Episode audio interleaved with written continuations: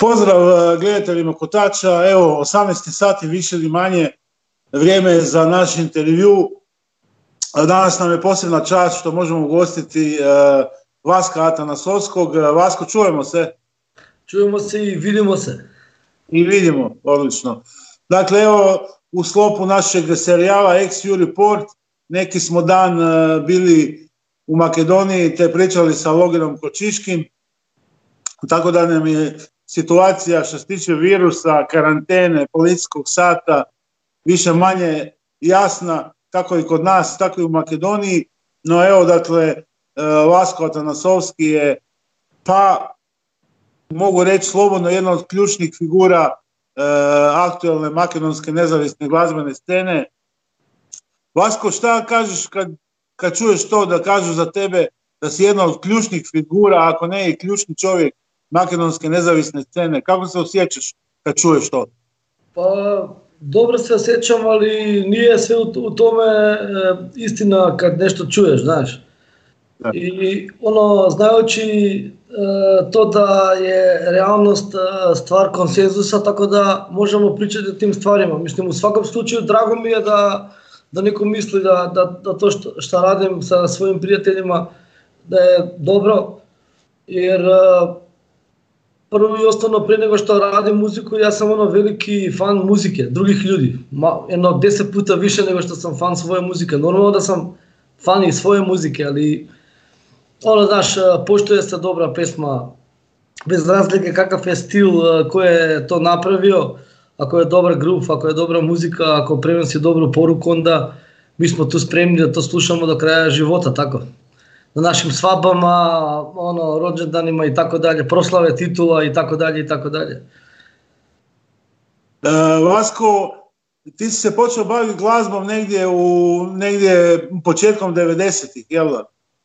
Pa ja sam početkom devedesetih prvo odlazio na, na koncerte, tad je bilo moderno u Skoplju, znači kad sam ja bio na sedmi razred, šesti, sedmi i osmi razred, znači to pre srednje škole. Onda i u mom kvartu je bilo moderno da slušaš dobru muziku i da navijaš za Vardar. Znači to su bile dve jake komponente. Onda da čitaš tripove, tako da si gore, da voliš uh, nogomet i tako, sport, uh, sportsko ponašanje, drugarstvo, te fore. Odrastali smo uz reku Vardar, znaš. I onda sve što mi radimo je u biti oko toga. E sad, uh, kažem ti, svi ovi ljudi su slušali jako dobru muziku i tamo, mislim, u kvartu svirala je neka već ekipa malo starija i mi smo se naložili, znaš, na sve to i onda smo u tim godinama odlazili ispred tog M K C-a i kad su svirali ovi svi stari legendarni bendovi iz osamdesetih, mi smo bili na polju jer nam je zadnji autobus bio u deset i petnaest prema našem kraju i onda čekamo, tad su koncerti počinjali u osam, to je bilo dobro, pa onda na kraju zadnje tri pjesme nas puste pa ono kažemo da smo gledali Psihomodo Pop ili E K V, znaš. Šta je bilo ono deset posto i istina, ali posle toga smo krenuli da u tim devedeset četvrte godine, peta smo krenuli sa tim bendovima koji su krenuli da sviraju tamo u M K C-u i posle toga postala je to navika, znaš. I jednostavno sad imam četrdeset jednu godinu i ono, to je to, mislim, ra radim ja sve i svašta, znaš, mogu i da konobarim, mogu i da radim jutovar, istovar, da vozim bendove i tako dalje.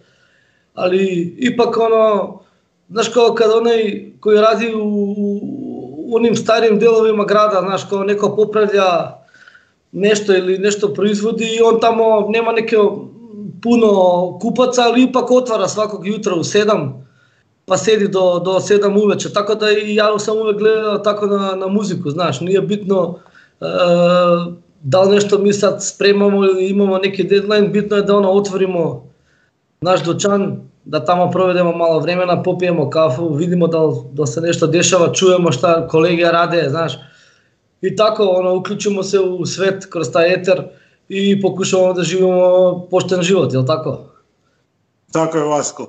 Znaš šta me zanima, znači, kad govorimo o makedonskoj glazbi, još za vrijeme Jugoslavije, dugo vremena su postojali samo Lady Soul, onda se pojavio Mizar sa Goranom Trajhovskim i onda se u principu tek makedonska scena počela razvijati raspadom Jugoslavije.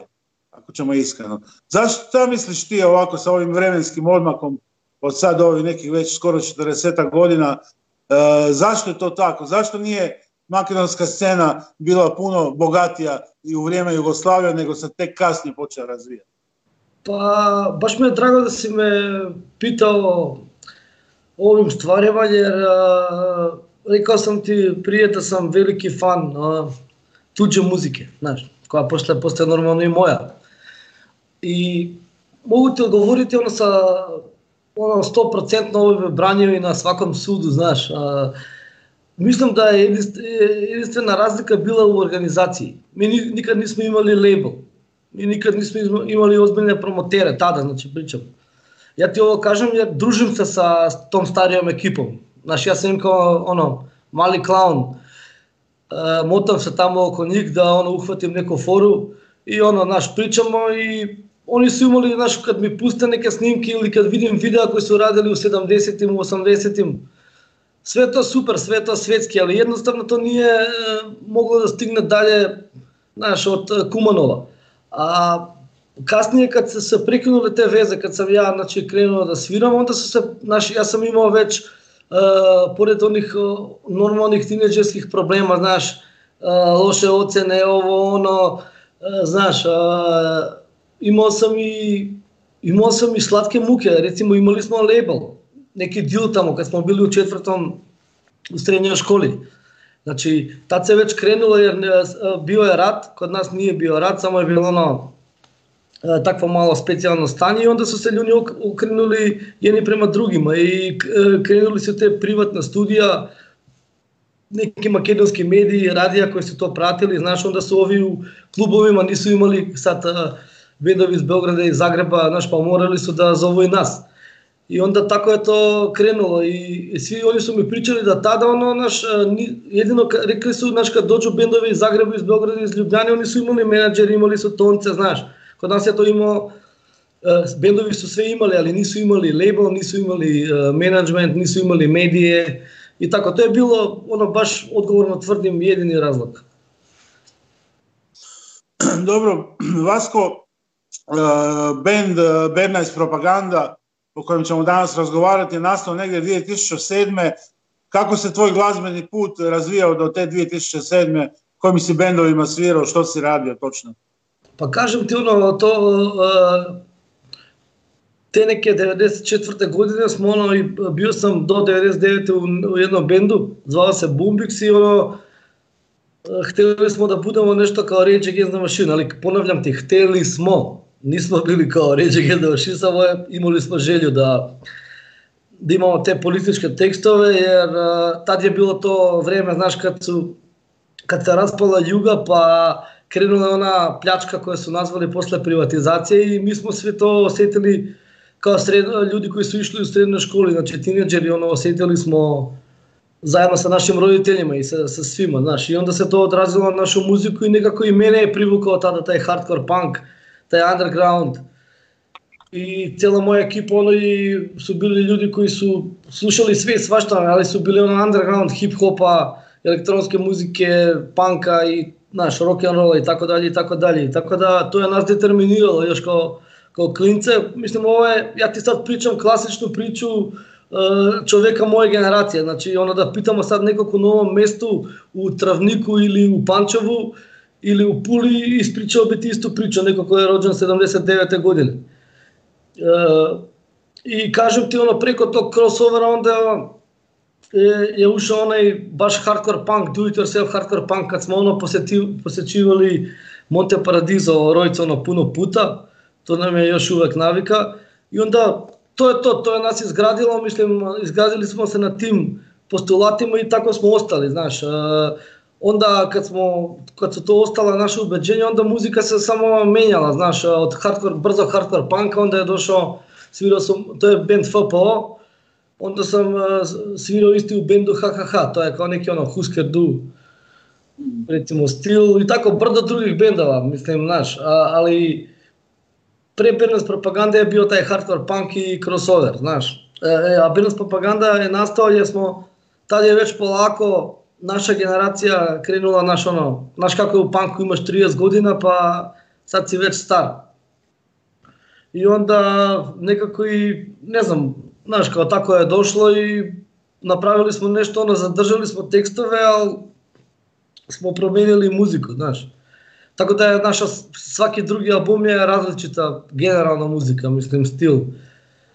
Ni da mi nešto ganjamo neke trendove ili da smo mi nešto u tom fazonu, nego jednostavno to se dešava između, između nas, znaš, kad se mi sastavimo.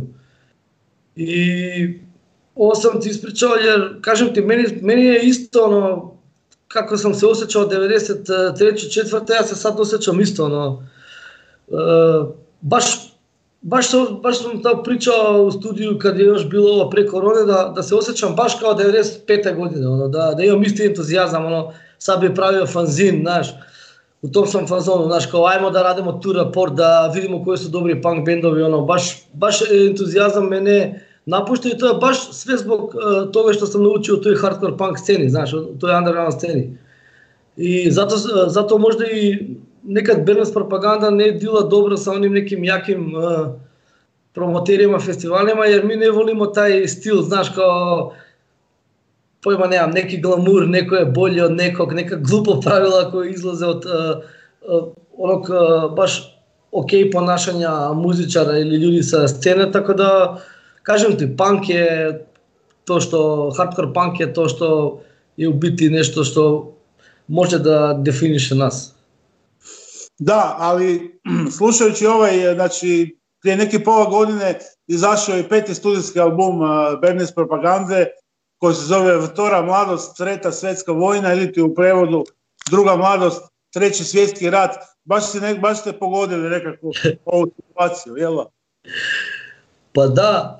Uh, pazi, generalno, generalno, uh, uh, poetak, uh, a, pardon.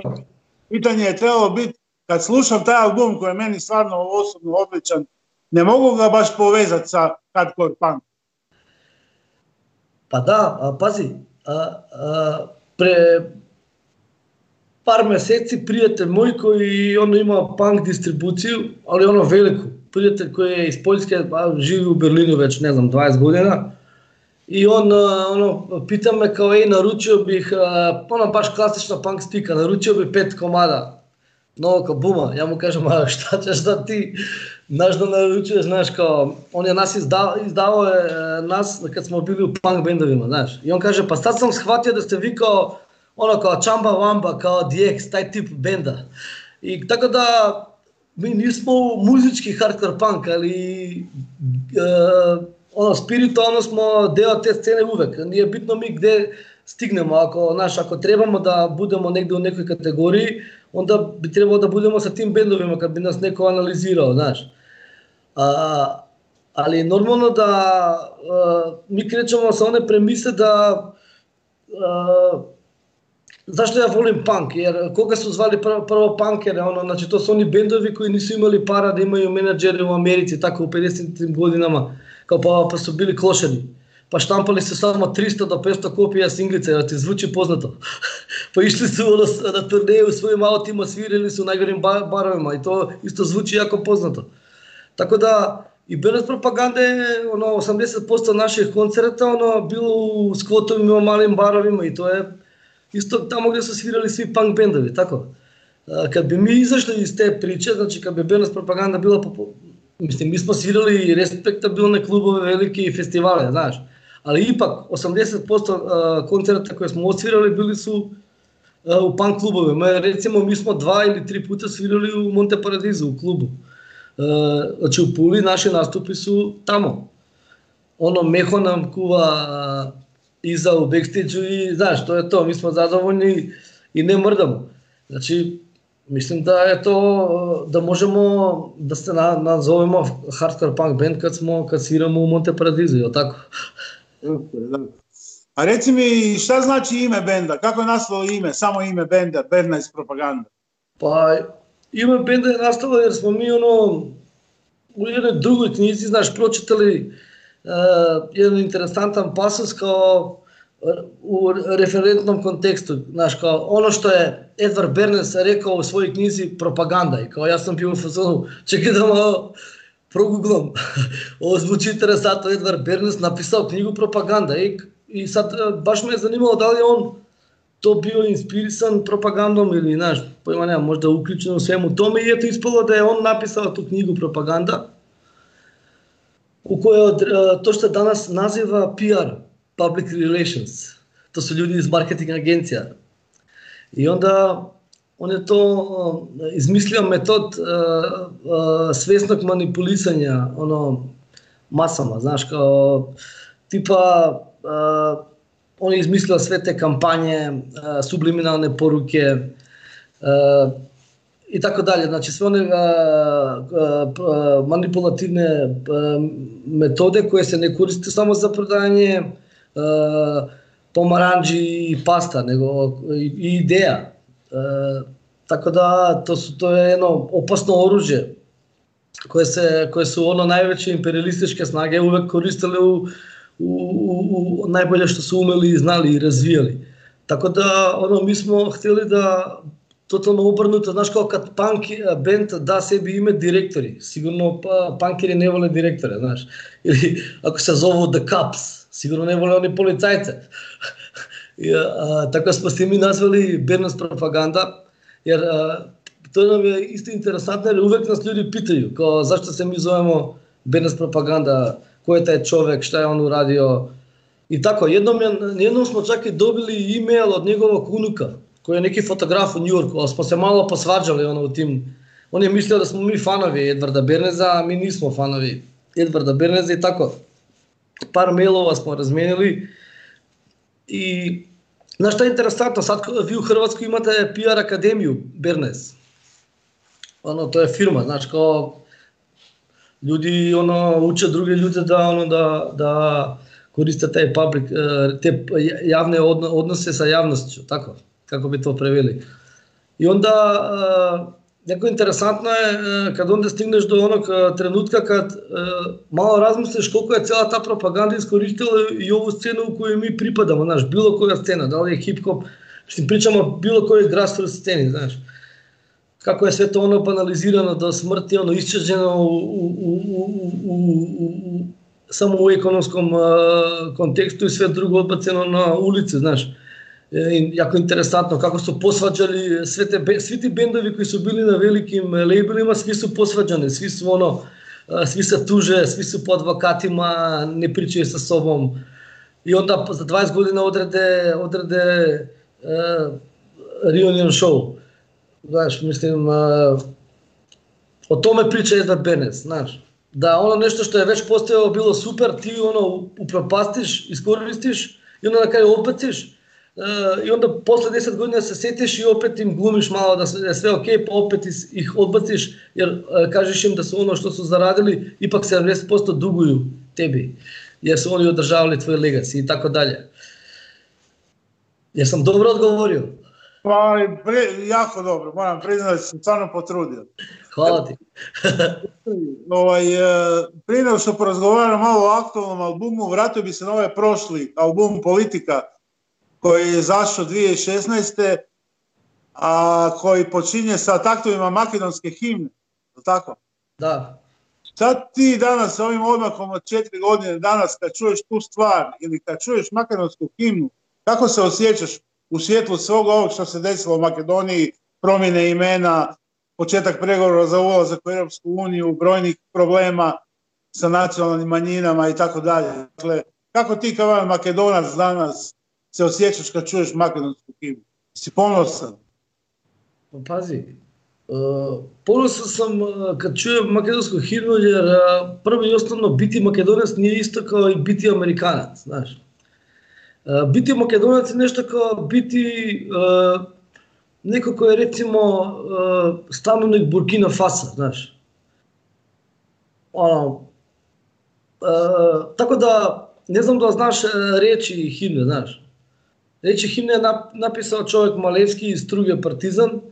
Aha. I, i ono, totalno idealistička ono, priča, ne, ne priča se ono, nije kao neke himne, znaš, mi smo najjači, ubit ćemo sve, ne, ne, nismo u tom fazonu, naša himna je kao ono, naša niko te ono zajebavao, pa ti si li izašao na kraju, pa si na kraju sa familijom uh, imali ste ručak, pa ste sa curom utešli, jeli šampitu i na kraju sretno živjeli do kraja života. U tom, u tom smo fazonu, znaš. Tako da, ka, ta himna je nastala da ti ljudi koji su tada napravili tu himnu, imali su totalno drugačiju ideju nego ovi ljudi koji, koji danas uh, vode državu.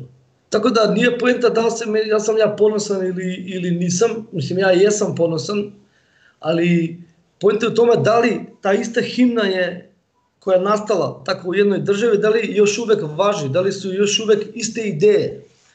Mi kao band smo to htjeli da, da, da upitamo jer mi znamo da nisu iste ideje. Znači ne možeš danas da socijaldemokrate imaju desničarske metodologije, znaš.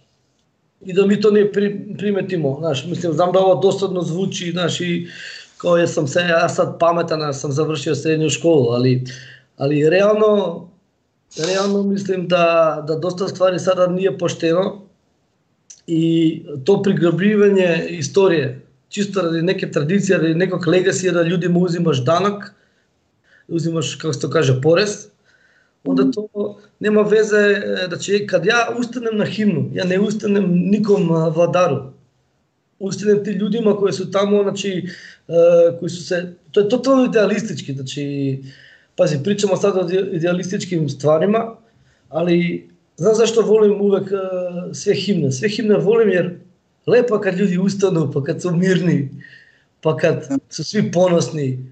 Znaš, uh, nikad nisam gajio iluzije da svi moramo biti isti, da isto izgledamo. Tako da kad ono što ljude tera da ustanu, da budu mirni, kulturni, da su ponosni, da plaću, onda volim to, znaš. Tako da da, odgovor je volim makedonsku himnu, ali volim i druge himne, znaš. Volim koncept himni, a volim i himne u religioznom kontekstu, znaš.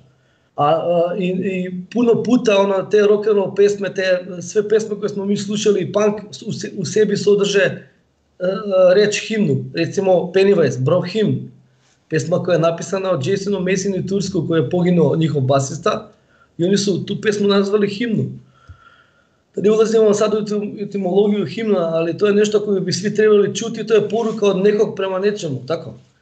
Tako da ako himne sadrže lepu poruku, ako opet ponavljam nateraju ljudi da ustanu, da budu ponosni i mirni, emotivni, onda da.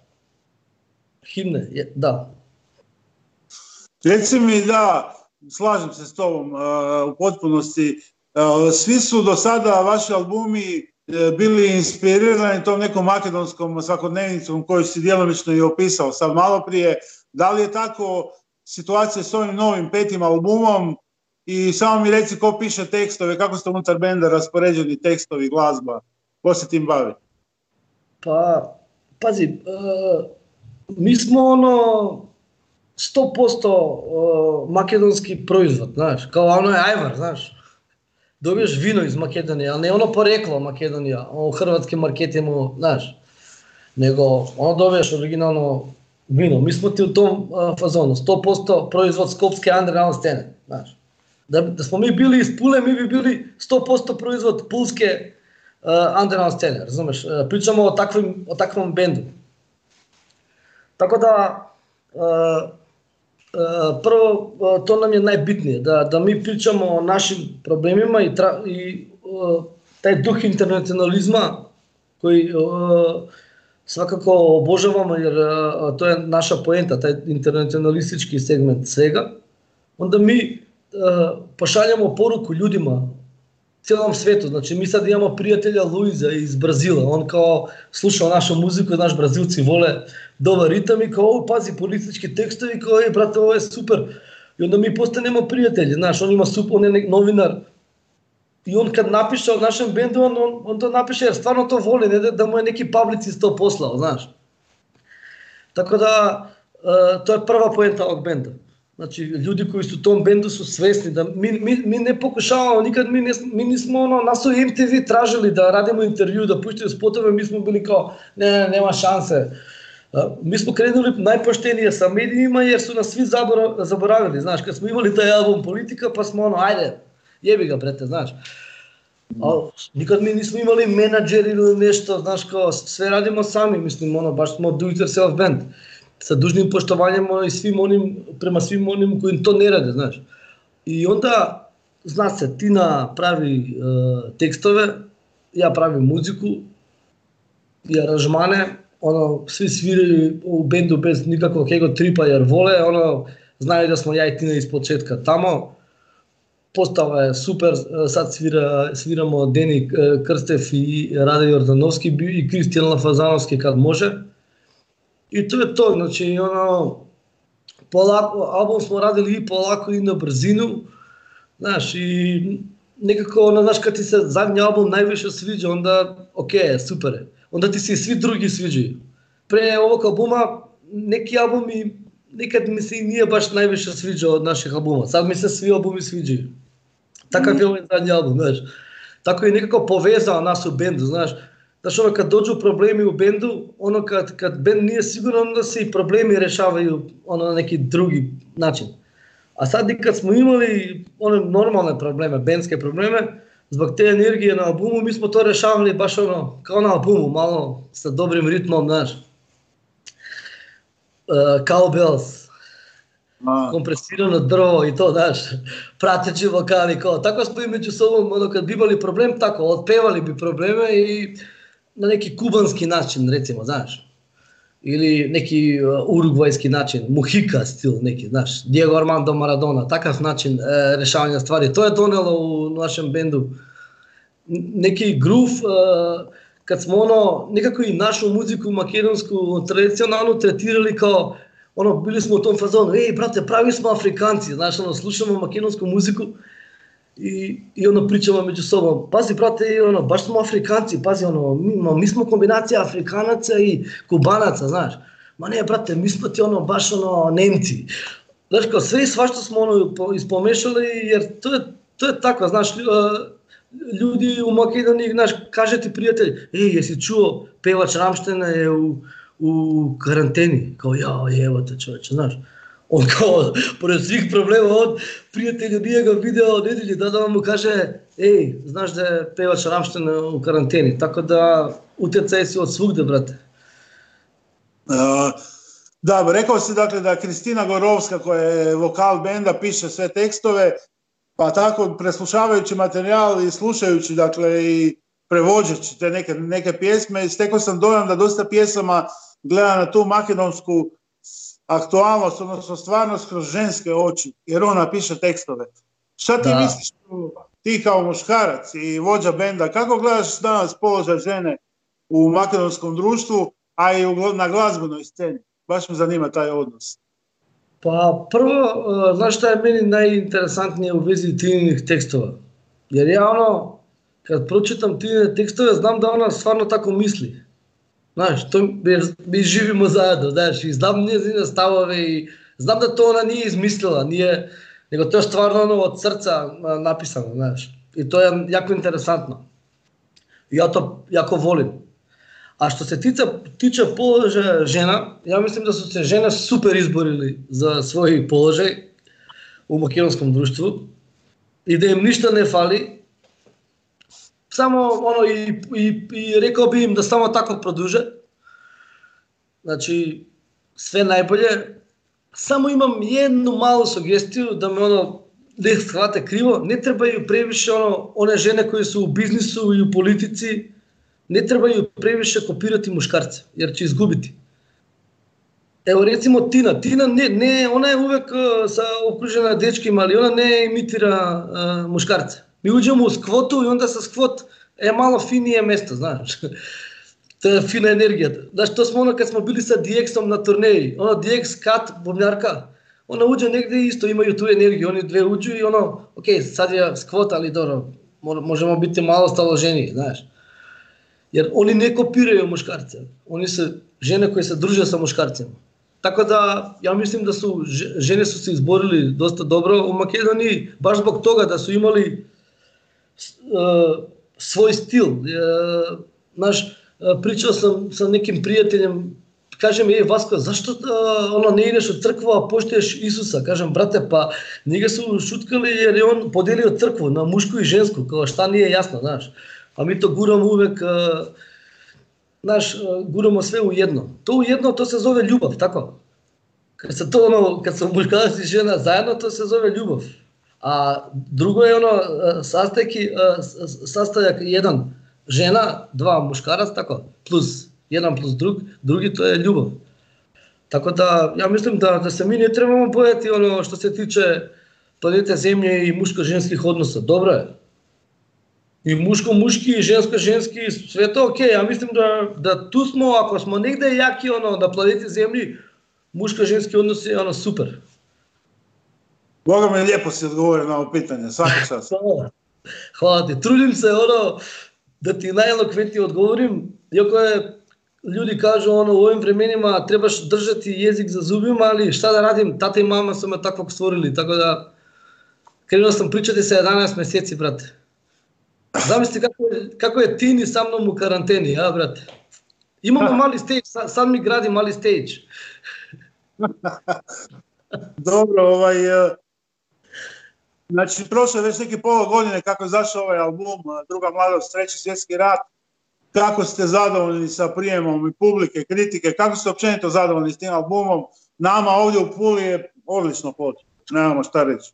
Hvala, mi isto, isto s ove strane interneta, ono, kažem ti, ono, stvarno, i to sam ti u nekom prethodnom pitanju odgovorio, mi smo sad imamo atmosferu, ono, znaš, kad pitaju uvek neki klub koji je osvojio Ligu šampiona, znaš, i ono pitaju svi posebno, ja obožavam te dokumentarce, znaš. I onda kao, šta je bilo to, ste vi osvojili? Pa ono, kao, pa kolektiv, kao imali smo jedinstvo. Ej, mi smo to ono, u tom albumu, uvek je bilo teško u svakom bendu održati e, jedinstvo. I ako je Bernays Propaganda je delimično nekad uspjevalo u tome, nekad nije, znaš, pričamo najpoštenije. Ali na ovom albumu stvarno nije bilo nikakve greške, nije bilo, znali smo da je to naš maksimum.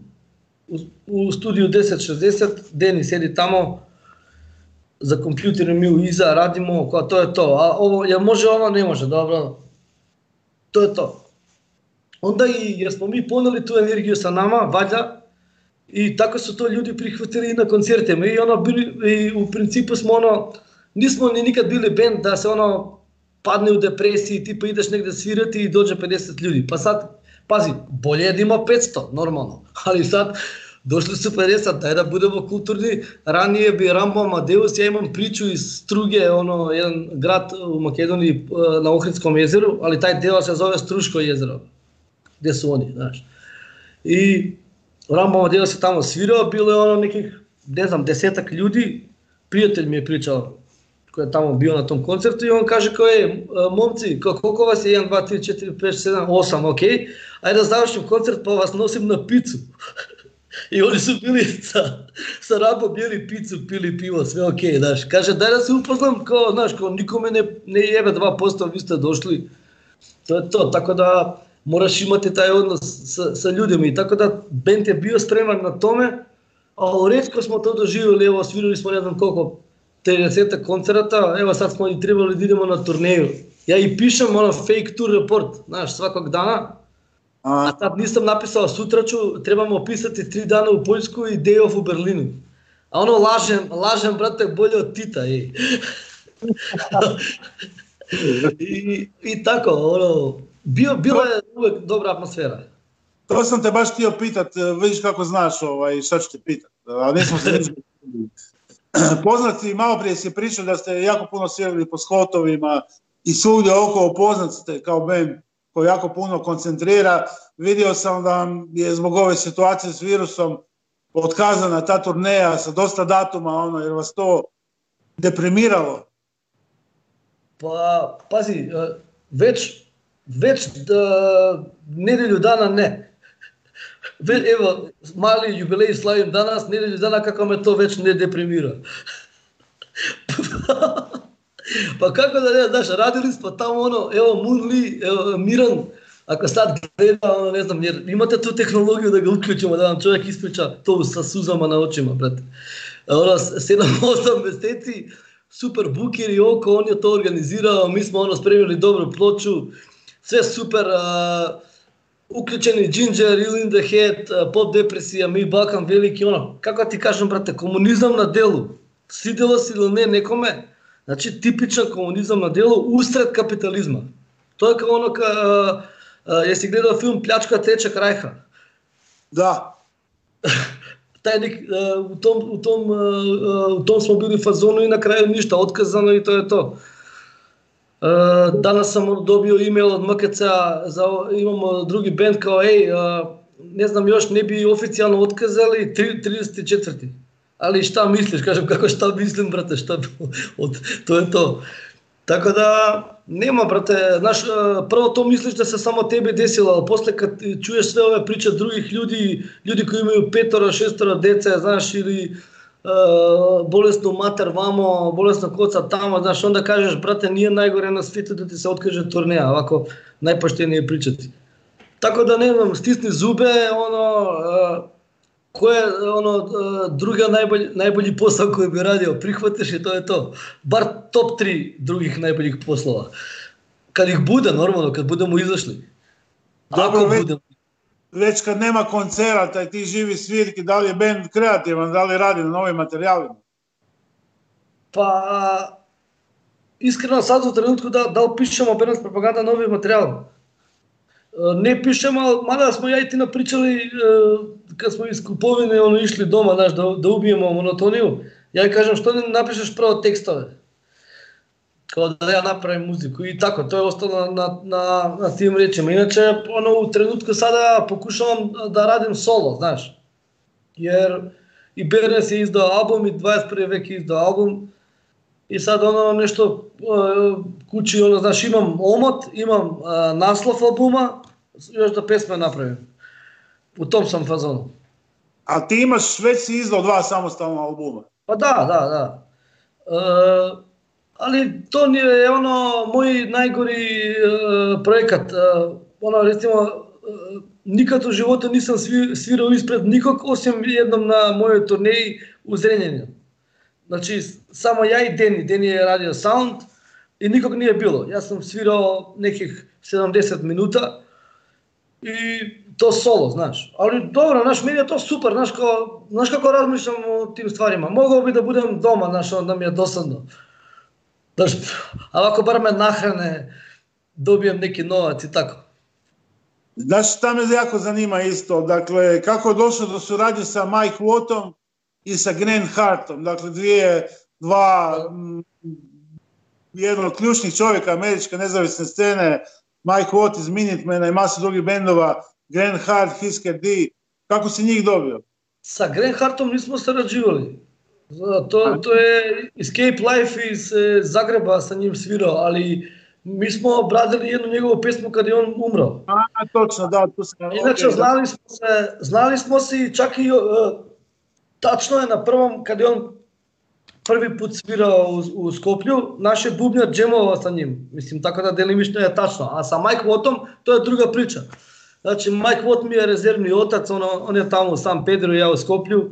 Jednom smo se vidjeli u životu u Skoplju, a umeđu vremenu odradili par stvari. I ono smo, on mi je kao neki deda, znaš. Pa tako... A? I ima be, uh, projekat J D Ezerec, uh, znači on svira bas i Karen, uh, njujorška poetesa, recitira i on, ja to izdajem na mom labelu, znaš. On ima dvadeset sedam fanova na, na Facebooku i trideset downloada, ali nema veze, znaš.